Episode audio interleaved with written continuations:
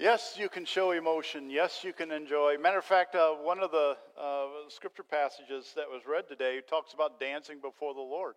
And uh, I, know, I know in our kind of culture, that's something we go, what? But, you know, I think when we stand before God, I think when we stand before God Almighty, we're going to be so thrilled that the energy is just going to be within us. We're going to be able to do nothing but give Him praise, and it doesn't matter what anybody's saying beside us or front of us or behind us but we're just going to continue to give him praise and honor and glory because we recognize where we were headed and now we know where we are at and we're going to be able to do nothing but give him praise. So turn in your Bibles to Matthew 18. Excuse me, Matthew 18. Hey, there it went. I was looking for that verse. I go to Matthew 18 here. And uh, we're going to be talking about, as you know, I've been trying for four weeks to preach this sermon. Okay? and uh, because we've been talking about the generous life and what does it mean to have a generous life. And part of it is uh, where we are willing to sacrifice ourselves for unity or whatever. And so, um, so we finally got to this particular sermon that was prepared four weeks ago that I've been trying to get in, but it just seemed like one thing after another after another keeps uh, coming in. So we're now, we are now here, finally. But Matthew chapter 18 is a passage in which starts out with this question in verse 1. The disciples come to Jesus and they say, Who then is the greatest in the kingdom of heaven? And what does Jesus do? He takes a little child, brings him up, and says, Truly I tell you, unless you change and become like a little child or a little children, you will never enter the kingdom of heaven. Now, we can talk a lot about what actually that means, but I just look at children and how pure they are, how innocent they are, and uh, just how uh, children actually are. That's one of the joys of being a grandparent. You know, you, you, you finally got rid of your kids, and now you get other kids that are now coming in, and you just, for the second time, you're able to see the innocence that is there. I mean, um, many of you know that I got grandkids that are up in Bryan, Ohio, and I got grandkids that are in Korea. How many of you got Alexa? Anybody got Alexa? You got Alexa? You got Alexa? You know you can FaceTime people on Alexa, right? And uh, my grandchildren realized in Korea how to do that. So they go up to Alexa, go, "Oh, Alexa, call Momo Paw But they don't know what time it is. And the first time they did that was, was it three or four in the morning, Polly? Where is Polly? My wife left me. Three or four in the morning. And uh, we hear this in the background. we hear my daughter going, Lily, what are you, who are you talking to? Oh no, that's grandma and grandpa. and then so they hang up real quickly, and we're just going, okay, well, whatever. So last time they, we got a phone call from uh, the other side of the world at three in the morning. My daughter was having a baby, so, you know, children are just very, very innocent. And that's what's so unique and, and wonderful about them. But Jesus, in some respects, is saying you need to be like a little child. You know, a little child, if you say do it, most of the time they do it until they become teenagers. You know, if they say do it, they do it because that's what mom and dad said.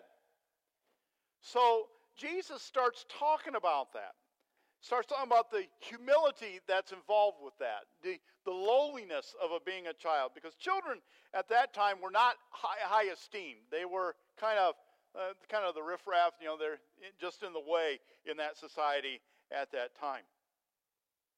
So the rest of the chapter, then Jesus is now talking about the importance of humility. And what is humility? Humility is lowering yourself and you know raising other people as more important or even God as more important. He says you need to be like a child. And then he goes on and he says, but if you cause, I, I, I can just imagine Jesus here sitting on a stump or whatever else and says, you need to be just like a little child. But if you cause one of these children to stumble, it'll be better for you to have a millstone tied around your neck and thrown into the sea. Whoa. I could just imagine Jesus' face at that time. He's, he's pretty much saying everyone has value, even one of these little ones. And then Jesus turns the conversation a little bit, It doesn't quite make sense unless you look at the fact that he's talking about humility here. Humility is looking at the value of somebody else, looking at somebody and the needs that they have. And he says, he turns the conversation and says, if you see someone that sins, or some translations are sins against you, go to them in private and try to restore the relationship or try to bring them back. He says, what does that have to do with humility? Because we don't like doing that. We, we would rather get on Facebook and start typing away. Or how many, how many of you used to have party lines on the telephone? Okay, you, you, you know what I mean, party line. You know, you, you pick it up and you can hear what everybody's saying on, on, the, on the line. You know, you got about, you know, five or ten different houses on that party line. You pick it up, somebody's talking. You know, we had, we had this lady that when we were talking too long on the phone would start, you know, what do you, with that little uh, ring dial thing, you know, just I want to talk, I want to talk, and she'd just do that, you know. And but if you wanted a good gossip, all you had to do was just pick up the phone and listen, because then you got good gossip. I mean, no one would know you're on the phone unless you're breathing on it. And and, and so and so maybe we get on the party line and say, "Do you know what so and so did to me? I can't believe that. I can't believe that." But, Paul, but Jesus is saying, humble yourself and go to them. See, the one thing that we know, what the scriptures talk about, is there will be conflict. We will have conflict. The Bible comes right out and says in 1 Corinthians chapter 7, verse 28, he says, But if you do marry, Paul's talking about marriage here, here he says, if you do marry, you have not sinned. If a virgin marries, she has not sinned, but those who marry will face many troubles in life. Boy, doesn't take long for us to realize that once we get married, now does it? So here's Darwin. I'm a farm boy from Indiana.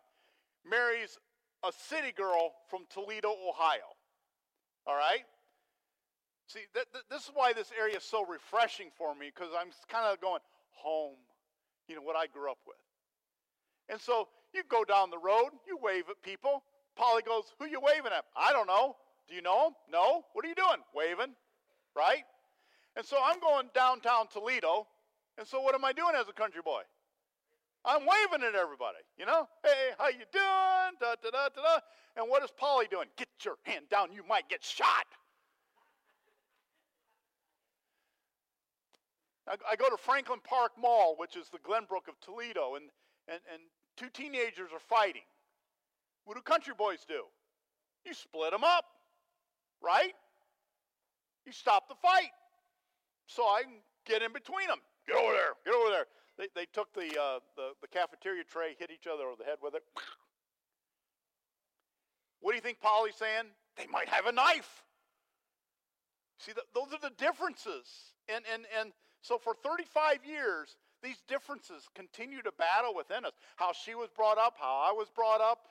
One of our first major discussions, what I'm still right at, was talking about how, uh, how you were going to raise your children and how some of the discipline comes about. Well, she was brought up, don't you ever do this. I had it happen to me. So, it's okay. It ain't going to hurt them. Yeah, it will never happen in our house type of thing. So you have these conflicts that come in into the relationship. And so, uh, you know, Paul recognizes that. He says, if you get married, you will face troubles. And it's just not talking about conflict, it's talking about a lot of things that happen. Now, here, here, here, here gives you an idea. Two men lived in a small village and they got into an argument. They decided to settle their dispute, so they would talk to the town sage. And the sage is kind of like the mayor of the town or the wise person of the town. The first man went to the sage's home and told his version of what happened. When he had finished, the sage said, You're absolutely right. The next night, the second man called on the sage and told his side of the story. And the sage responded, You're absolutely right. Afterwards, the sage's wife scolded her husband. Those men told you two different stories, and you told them they were absolutely right. That's impossible. They can't both be absolutely right. The sage turned to his wife and said, You're absolutely right. Smart sage. Do you realize you can be both absolutely right? Do you know that? I've learned that over the years. Sometimes you can disagree on things and still be absolutely right. And both of you are right. I like pink carpet, she likes purple carpet. Nothing wrong with it. We just disagree. And that's what happens. So, I mean, how do you handle in a church? Because Jesus, if you remember four weeks ago, Jesus prayed that we would be one. And I think Jesus knew what was coming. Peter, type A personality, right?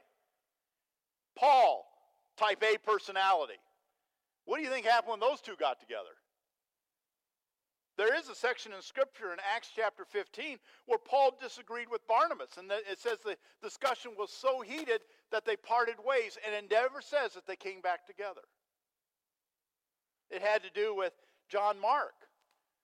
See, Paul brought John Mark on a missionary journey with him. In the middle of the journey, John Mark missed mommy. The Bible literally says he, he, went, he went back to mommy.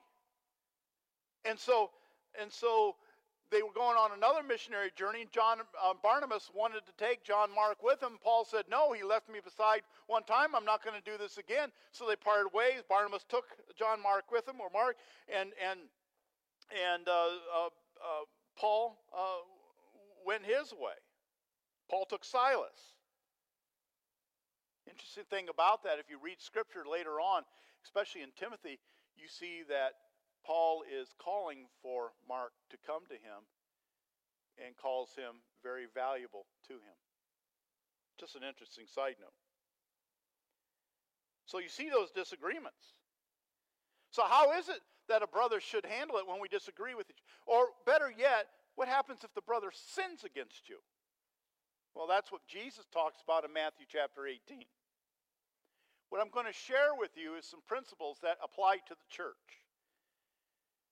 It doesn't necessarily pro- apply to the secular realm, even though there are certain things, there are certain aspects of it that I'll share with you later that I believe do apply. And I'll explain that a little bit later.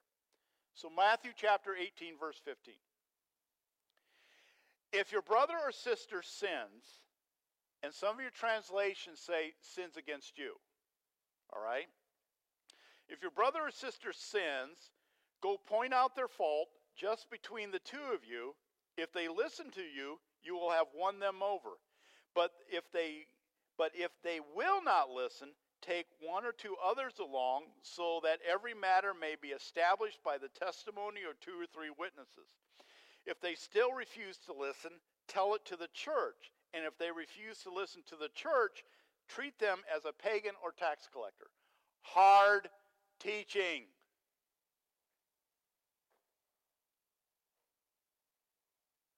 Shouldn't the church, shouldn't we just be singing kumbaya all the time?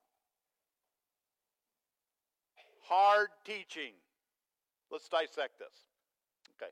First of all, the ultimate goal in this is not just reconciliation between you and someone else, but it, the ultimate goal is the reconciliation of the brother to the Lord. That's the ultimate goal. How do I know that? Because it comes out and says, if your brother sins. Big word there, sins. Okay? So it starts out and says, if your brother. So what is he referring to? A fellow Christian. He's not referring to someone in the secular realm. This is pretty much talking about in the church. If your brother sins, if your brother, okay? So uh, a fellow believer is, is essentially what it's talking about. Because why are you going to bring a, a non-believer in, in front of the in front of the fellowship as we eventually get down to? Okay? If your brother, and what does he do? You have a disagreement? No. Sins. That's a big word there. It's referring, it refers to sins in versus disagreement. I believe you can disagree and not sin. As I said, pink carpeting versus purple carpeting. Now, it can turn into a sin if you're not careful. And I've seen it turn into sins. But you know what? I, I, I live by the motto of Is this a hill that I'm willing to die for? If Polly wants to paint her room purple with pink polka dots, then she can paint her room with purple with pink polka dots. I really don't care. It doesn't bother. I won't go into her room. It'll drive me nuts.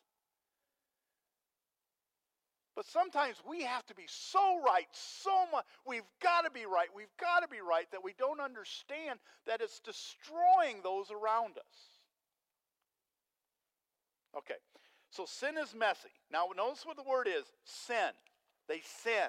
Be very careful on this one because we have to understand that we're, we're recognizing that someone is sinning, which means they're going against God's standard.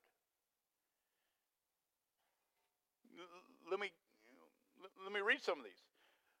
Maybe they're not honoring their father and mother. Maybe they killed. Maybe they stole. Maybe they're committing adultery. Maybe they're bearing false witness and lying. Maybe they're coveting their neighbor's wife and coveting their neighbor's goods. Maybe, according to Romans chapter 1, they're filled with all types of unrighteousness, evil, covetousness, malice. They are filled with envy, murder, strife, deceit, maliciousness. They are gossiping or slanderers, haters of good, insolent, haughty. I just love that word haughty. I always get stuck on that one. They're, maybe they're haughty, boastful, inventors of evil, disobedient to parents. Maybe they're foolish, faithfulness, and heartless and ruthless. Those are sins. Maybe according to Galatians chapter 5, verse 19, they maybe they're sexually immoral, impure. Maybe they're they're they're focusing on idolatry. So, I can never say sorcery right. Sorcery, sorcery, enmity, strife, jealous, fits of anger, uh, dissensions, divisions. Maybe they're bringing division in church. Maybe they're uh, envy, ruthless, involved with orgies and things like this. And Paul comes out and says, I, I warn you not even to associate with these people. So I can go further. But I, I, think it's important that we just, if it is a sin that we're watching them doing, or they've sinned against you, that, that, that's, I think that's the key. As I said, we can disagree and not sin. It can happen.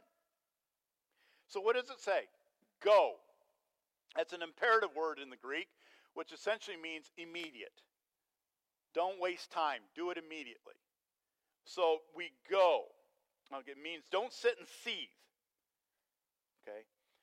It shows the person it's important enough that I care enough about you that we're going to deal with this immediately. Or our relationship is valuable enough that I'm going to deal with it immediately.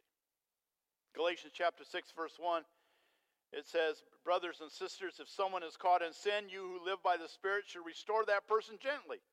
But watch out you yourself so you yourself don't fall in temptation.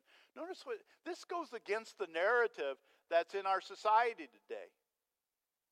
You know how it is when you point out sin and you say this is sin? What, what normally happens? Well, you're disobeying the scriptures. You know, judge not lest you be judged. And they hit you with that one. Don't judge not lest you be judged. They forget about what that entire passage says, but judge not lest you be judged. And they hit that, hit you right in the eyes with that. Judge not lest you be judged. Really? How many times in the scripture says that we are to go to that person? But here's the key. And I think this is the big key and big difference, okay? Normally, those people who are hitting you with those verses are not Christian. Okay? This is referring to Christians, fellow Christians. Do, do, do you see that? Okay. How are we to go? Privately. We don't get on Facebook. We don't get on the party line. We, we go show the brother or sister grace and dignity. Now, this is where in the secular realm I believe it should happen as well. Because I think every one of us have been involved with that, where somebody, uh, maybe a, a boss or employer or somewhere, we get reamed publicly. You don't even hear what they're saying because you're so embarrassed by what's happening. He says, go privately.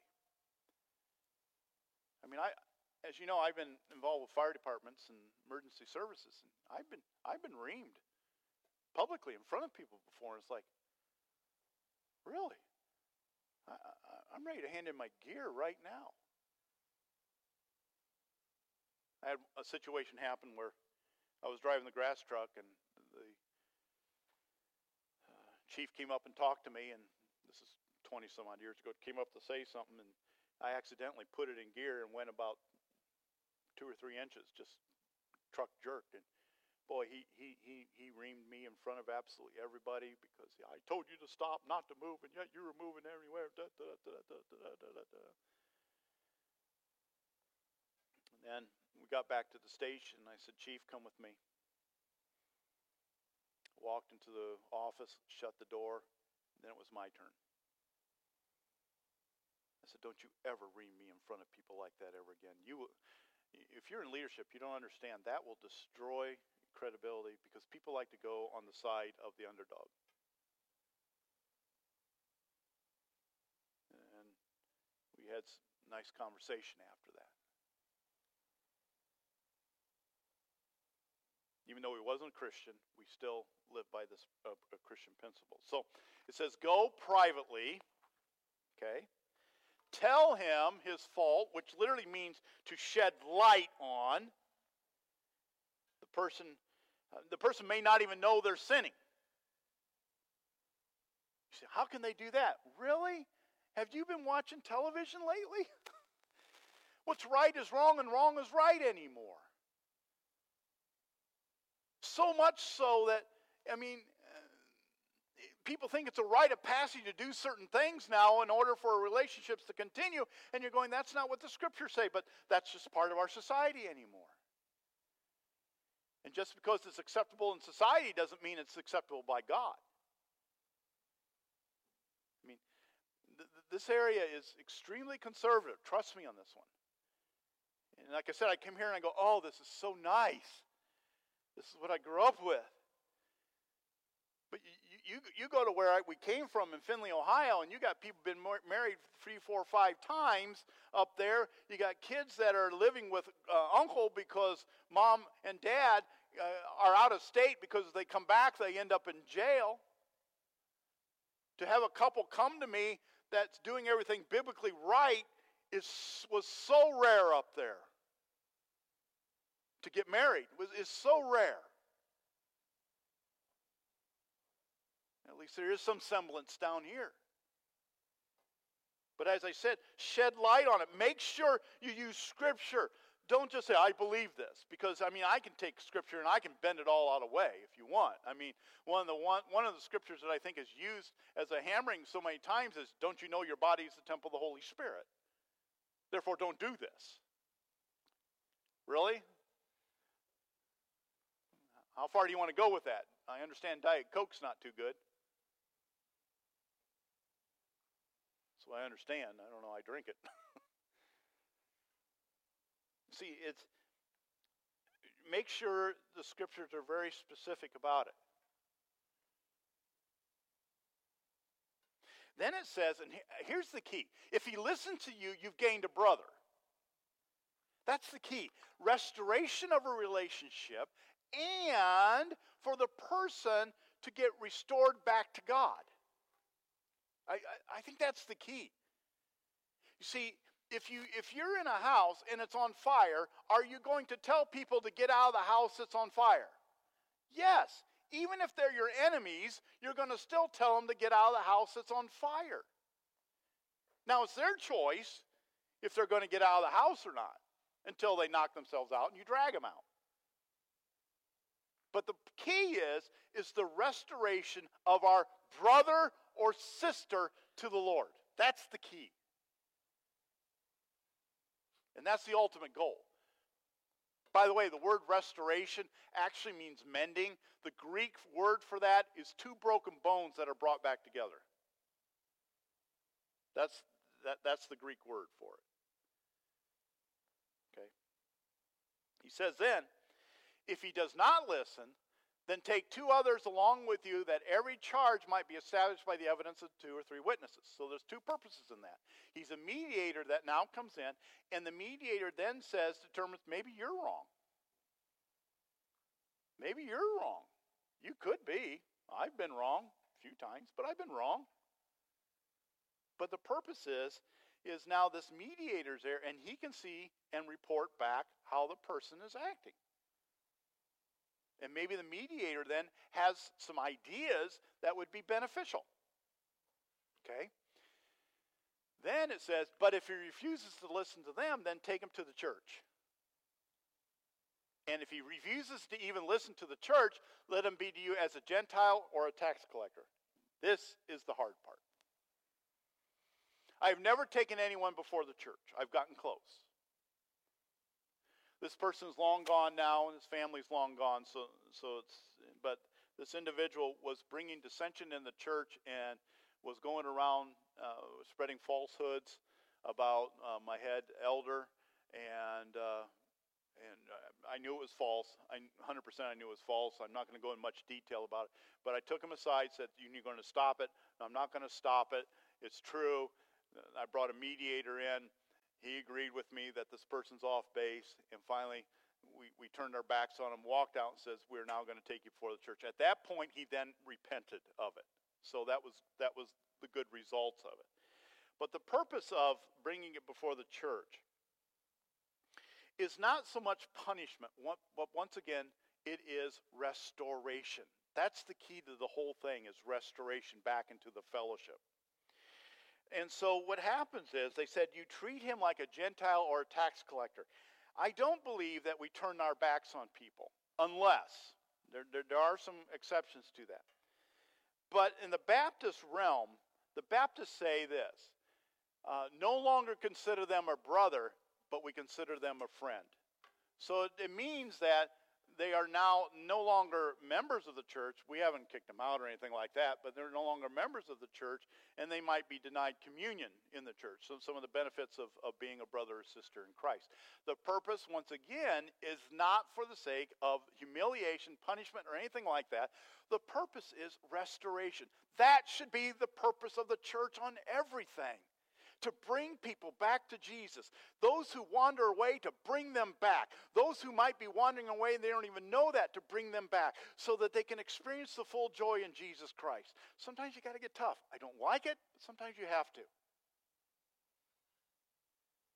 So when it says treat them as a tax collector or a pagan, what do you do with a pagan tax collector? Is you want them to come to Jesus. That's the purpose. So it says if they if if they if they don't even listen to the church. Now there are times you have to say, I'm sorry, but now I've never done it, but I do know pastors who have. 1 Corinthians chapter 5, verse 5 the Apostle Paul was talking about a man in the Corinthian church that was having sexual relations with his father's wife. So we're not sure if it was his mom or his stepmom. And the Apostle Paul says, Hand him over to Satan for the destruction of flesh, so that his spirit might be saved on the day of the Lord. He goes on and says, Get rid of the old, yeast so that you might be a new unleavened batch, as you really are. For Christ, our Passover lamb, has been sacrificed. So what he's saying is there are times if the, if the sin is permeating the church and starting to infiltrate the church, you need to deal with it. And, sometimes you got to say, well, I'm sorry. Um, where there's uh, splitting or or whatever else. But so there are times, but I think those once again are extremely rare. But here's the purpose. Our purpose is to bring them back for restoration, not for punishment. I know you're probably saying, but Pastor, this is so, this is, you're being pretty harsh. You got to understand, it's done out of humility and love for the benefit of the other person. Not so we stand there and say, hey, I kicked uh, 27 people out of church today. No, no, no, no. No pastor should ever be. Every pastor does this, or every board or every authority does, it rips them apart.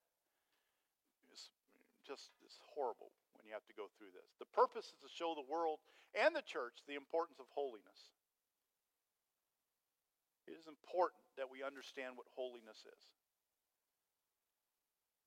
The purpose is to produce unity and harmony in the church. And the purpose has changed my focus from me to thee. It's not about me, it's about God. This is the bride of Christ. Okay.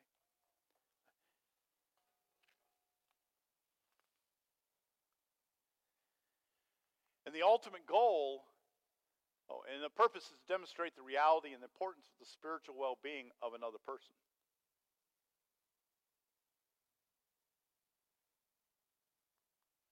The ultimate goal is not just reconciliation with you, but reconciliation with the Lord.